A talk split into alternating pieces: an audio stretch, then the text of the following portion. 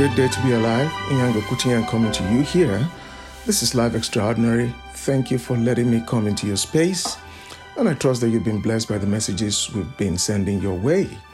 Uh, I'd like to also ask you, as some, as some of you have been doing, I'd love to hear back from you, hear the stories, testimonies that have been uh, showing up, the testimonies you have concerning putting the Word of God to work for you. Once again, this is Life Extraordinary. And let me use this opportunity to refer you to our website. Of course, you're welcome to go there and to uh, you know be blessed by the messages on that site. Hallelujah. And so I'm going to be uh, uh, uh, giving you our website address, which is www.faithimpactmins.org. Once again, www.faithimpactmins.org. Glory be to God. I trust that you do have your Bible, and we're going to be delving into it. And today we're going to be picking up from where we left off the last time doubt the miracle killer. We don't want any miracle killers in our lives. No. We want to be on the Lord's side. So, doubt the miracle killer, and what do we do with doubt? How do we deal with it? And so, also like to crave your indulgence, share this message with friends and loved ones. As you've been blessed, it's simply the right thing for you to do to share it with others. So, I'm going to be picking up the fact last week I read from uh, uh, Mark's account as well as Matthew's account. Well, today I'm going to be reading from Luke's account of the same story and then come back to Mark. So, turn with me to Luke chapter 9 from verse 37. Now it happened on the next day, when they had come down from the mountain, that a great multitude met him. Suddenly, a man from the multitude cried out, saying, Teacher, I implore you, look on my son, for he is my only child. So we see now, is the only child of this man. And behold, the Spirit seizes him. He suddenly cries out. It convulses him so that he foams at the mouth. It departs from him with great difficulty, bruising him so I implored the disciples to cast it out, but they could not. Well, that was the man's opinion based on what had happened. Then Jesus answered and said, O faithless and perverse generation, how long shall I be with you and bear with you? Bring your son here.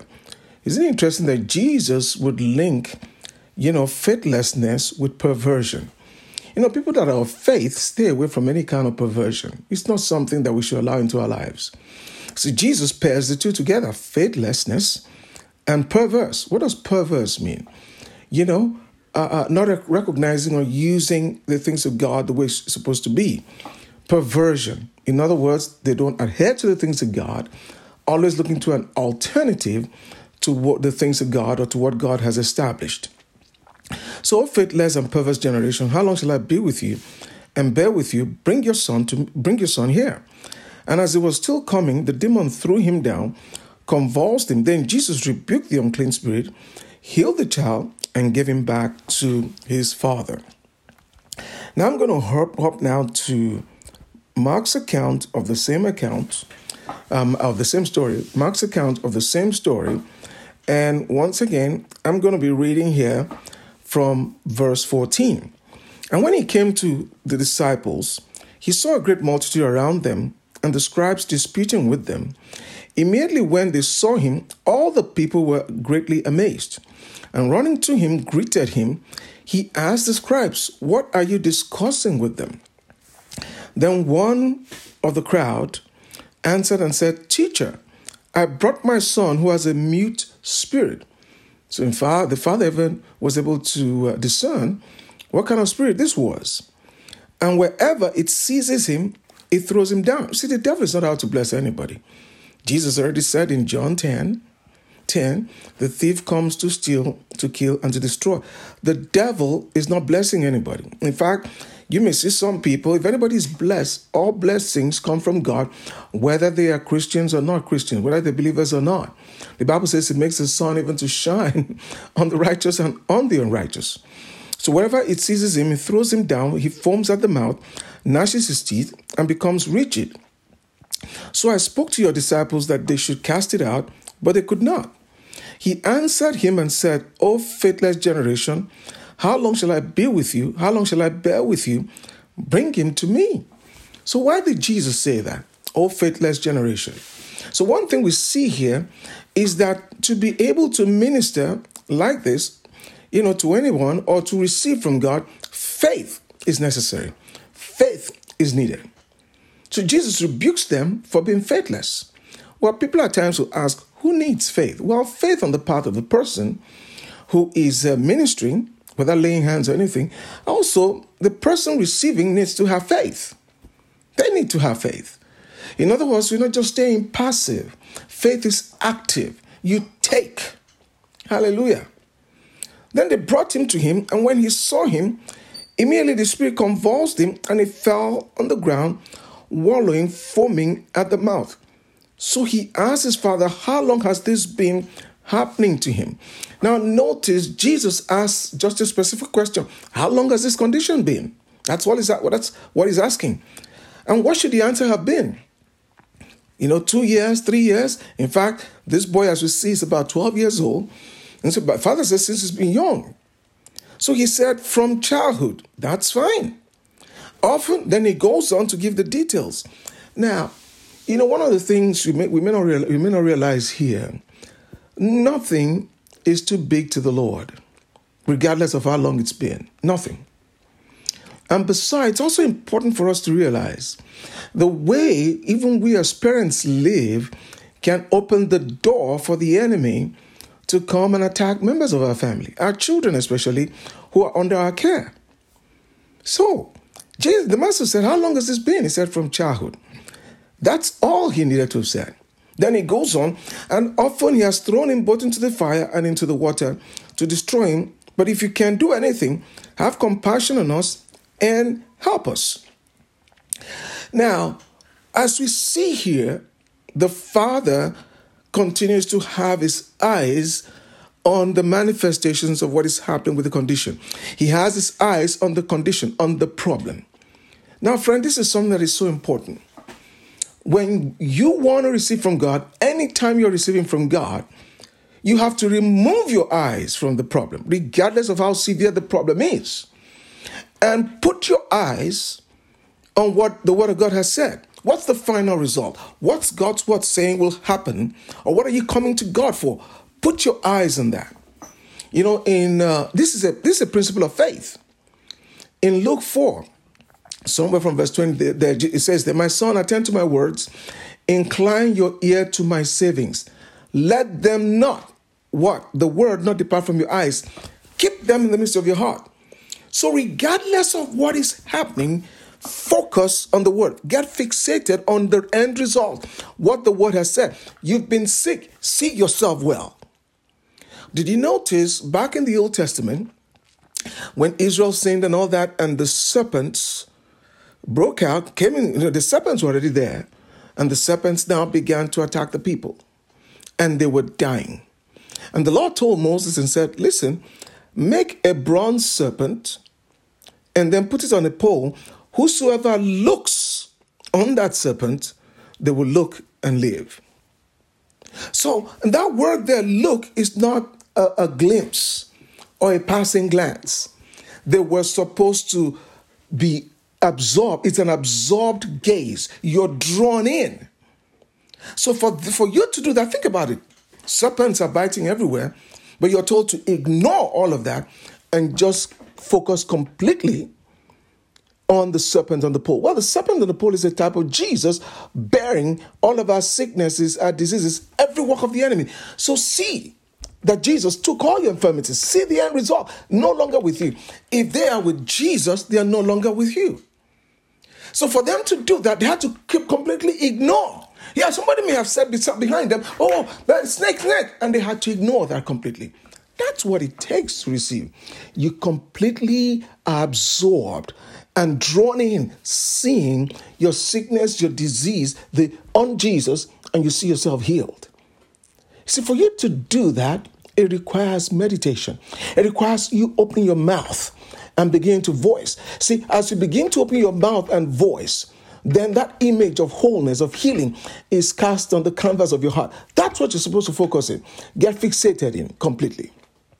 See, this is what the Lord is saying here. Hallelujah. You have to remove your attention completely from what, oh, the doctor has said this, oh, this is what is happening. The last person I heard who had this condition, this was what happened to them. Forget all of that. Hallelujah. Look to Him. Look and live. Hallelujah. So then they brought him, I'm going to read that again. And when he saw him, immediately the spirit convulsed him. So that's a manifestation. He fell to the ground and water foaming at the mouth. So he asked his father, How long has this been happening? And he said, From childhood. Often the father goes describing the manifestation. He has thrown him both into the fire and to the water. See, all the manifestations are pointing you in one direction death, defeat. Yes. Often it has thrown him both into the fire and into the water to destroy him. See, that's what the symptoms are pointing you to destruction, death. But then he comes and says, If you can do anything for us, have compassion on us and help us. See, you have to completely shut your sight away from that and see yourself whole, see yourself healed, see yourself completely testifying. When the doctors have said, Oh, you have so many days or months to live, put that all aside and see yourself living. Hallelujah. Living up to your full age, seeing your children graduate from school, see your hold your grandchildren, see them go to school with long life, God satisfying you and showing you His salvation. That's what it entails. But for you to be seen, your mouth has to be engaged with that end result. What Jesus has said is yours, not what the enemy is doing. So, like we said last week, the man said, If you can't do anything for us, have compassion on us and help us. And Jesus, as his word, kind of throws it back to him. If you if you can't believe, all things are possible to him who believes. In other words, it's not about what he can do. What can you believe? What are you believing? What will you believe concerning your situation? It's when you believe, you don't need any evidence to believe. The only evidence you need is what the Word of God has said. Hallelujah. You don't need any evidence in the natural to believe. Immediately the father, the father of the child cried out, said with tears, Lord, I believe. Help my unbelief. Oh my goodness. Your heart goes out to this father. Haven't we? There's such a great lesson to learn here. Yes, I believes. Have you been there before? Yes, I believe. But I seem to be so in combat with unbelief. Oh, dear friend, learn this. If you grab a hold of this, this is one of the biggest lessons I learned about faith. Yes, I believe, but it's like I'm surrounded by doubt. It's like doubt is there overwhelming me. Did you notice what Jesus said? What things soever you desire, when you pray, believe that you receive and you shall have them. And says, What things soever you desire, when you pray, believe that you receive and you shall have them. Then it says, if to, uh, uh, in uh, Mark 11, and just before verse, uh, uh, right there, verse 22, he said, say, have faith in God. Whosoever shall say to this mountain, be thou removed, be thou cast into the sea, and shall not doubt in his heart. That's important. As long as you're not doubting in your heart, you see, your mind will doubt God's word. Your mind is looking for evidence. Your mind gets shaken but listen, the anchor of your heart, as long as you're not doubting in your heart, how do you not doubt in your heart? You open your mouth and keep speaking what you believe, even though your mind is showing you an image or your mouth. Have you noticed even when you start speaking, whatever negative image is in your mind, the moment you start speaking, it vanishes. To listen to what your mouth is saying or about to say, even though it knows what you're about to say. That is so powerful. Listen, friend, faith will work in your heart even when doubt is in your mind. Doubt encumbers your mind. But as you open your mouth to declare that doubt would fade immediately. That's the battle of faith. That's where the enemy defeats people. And you have to stay in that arena. Hallelujah. The Bible says, hope is the anchor for our soul. That picture of health when he when you're so sick and everything else the that doubt wants to you know, destroy that picture and remove it completely. But you open your mouth. You open your mouth and you keep declaring, regardless. There are times it's going to seem like, no, it's not working. Listen, friend, don't quit. Don't quit. Keep speaking it. Keep speaking it. Hallelujah. This is one of the biggest lessons I learned in believing God. Listen now. This dear father says, Lord, I believe. Help thou my unbelief. Oh, I've been there many times. I'm believing God, but the way things are going, it looks like it's not going to work. Oh my goodness, it's like I'm drowning already. Don't quit, dear friend. Don't quit. Jesus is there, dear friend. Jesus is there with you, He's there for you. Immediately, the father of the child cried out and said with tears, Lord, I believe. Help my unbelief. When Jesus saw that the people came running together, he rebuked the spirit and said to it, You notice something I keep looking. Jesus spoke to the spirit, he rebuked it. He spoke to the spirit. Have you noticed the way Jesus would minister to people who were, you know, taken over by the devil? He doesn't hold conversations. Oh, how long have you been there? Oh, what is your name? Only in one instance that we see that. Oh, why are you here? And all kinds of things. Why are you? What do you want to hold a long conversation with the devil for? Bible says he's the father of lies. All he's going to spew out is lies. What was the formula Jesus used in ministering to the devil? Shut up and get out. And that's the only way we should be ministering to the devil. I'm ministering to someone to get them to get rid of the devil. Shut up, get out. So Jesus spoke to the spirit and basically said to the spirit, then the spirit uh, cried out, convulsed him, and it came out. So Jesus said, Dumb and deaf spirit, I command you, come out of him and enter him no more. That's it. Then the spirit cried out, convulsed him greatly, came out of him, and it became as one dead. So that many said, He is dead. But Jesus took him by the hand, lifted him up, and he arose. Hallelujah. What did the father said? Lord, I believe. What would have happened if the father had said, Lord, I don't know what to believe. I cannot believe. I bet you nothing would have happened. Nothing. Nothing. And when he had come out, so, uh, uh, uh, uh verse 28 now, and when he came, he had come into the house, his disciples asked him privately, why could we not cast it out? Now, listen now. So he said to them, in fact, right here in uh, Mark's account, he said, This kind come out by nothing but prayer, prayer and fasting. But when we come here to Matthew 17, it is interesting what Jesus says. In Matthew 17, follow me here, Jesus responds differently. Hallelujah. Right here in Matthew 17, Jesus responds differently. Jesus said, verse 20, from, read from verse 19. The disciples came to Jesus privately and said, Why could we not cast it out? So Jesus said to them, Because of your unbelief. So that's the answer there. So you've got to put scripture with scripture, divide the scriptures right. He said, Because of your unbelief. For surely I say to you, if you have faith as a mustard seed, you will say to this mountain, Move from here to there, and it will move, and nothing will be impossible to you. However, this kind does not go out except by prayer and fasting. See, then people will be going to say, Oh, yeah, you see now, I need to pray and fast. Listen now. Jesus, listen to the listen, listen to what the word of God is saying. Let's divide the word of God accurately. Jesus already gave them the key right here in verse 10 in sorry Matthew 10 verse 1.